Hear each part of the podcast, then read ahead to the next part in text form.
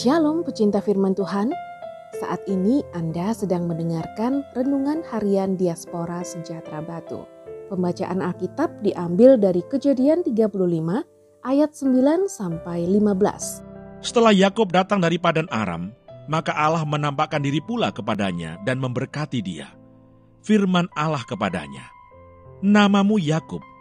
Dari sekarang namamu bukan lagi Yakub, melainkan Israel. Itulah yang akan menjadi namamu." Maka Allah menamai dia Israel. Lagi firman Allah kepadanya, Akulah Allah yang Maha Kuasa, beranak cuculah dan bertambah banyak.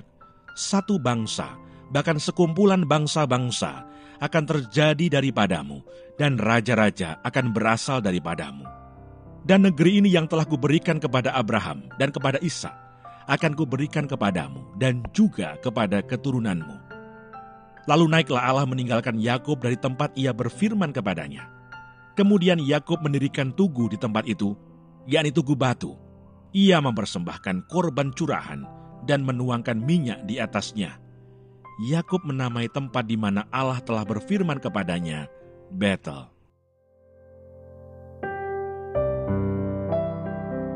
Teksnya terambil dari Kejadian 35 ayat 14. Kemudian Yakub mendirikan tugu di tempat itu, yakni tugu batu.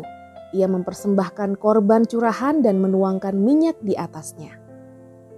Renungan hari ini berjudul Pertemuan yang sangat berkesan.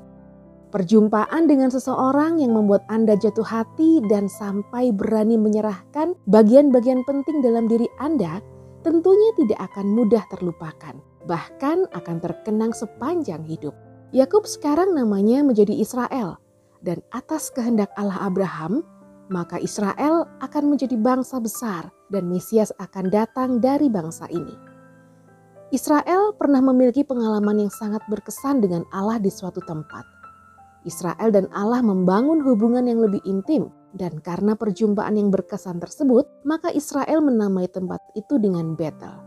Di Indonesia, jumlah orang Kristen cukup banyak. Namun apakah mereka semua sudah mengalami perjumpaan dengan Tuhan yang berkesan dalam hidupnya secara pribadi? Harusnya hal ini menjadi bagian terpenting dalam perjalanan hidup orang-orang Kristen. Sebab perjumpaan dengan Tuhan yang sangat berkesan akan menggores dalam hati dan mempengaruhi pola pikir serta semua tindakan ditujukan hanya kepada Kristus dan bukan yang lain. Berapa lama Anda menjadi orang Kristen tidak menjadi jaminan Anda sudah mengalami perjumpaan dengan Tuhan secara istimewa. Hal ini dikarenakan kekristenan merupakan sebuah hubungan antara Allah dengan umatnya.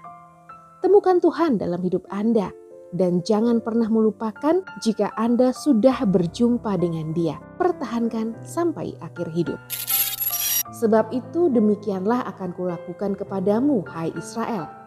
Oleh karena aku akan melakukan yang demikian kepadamu, maka bersiaplah untuk bertemu dengan Allahmu, hai Israel. Amos 4 ayat 12. Tuhan Yesus memberkati.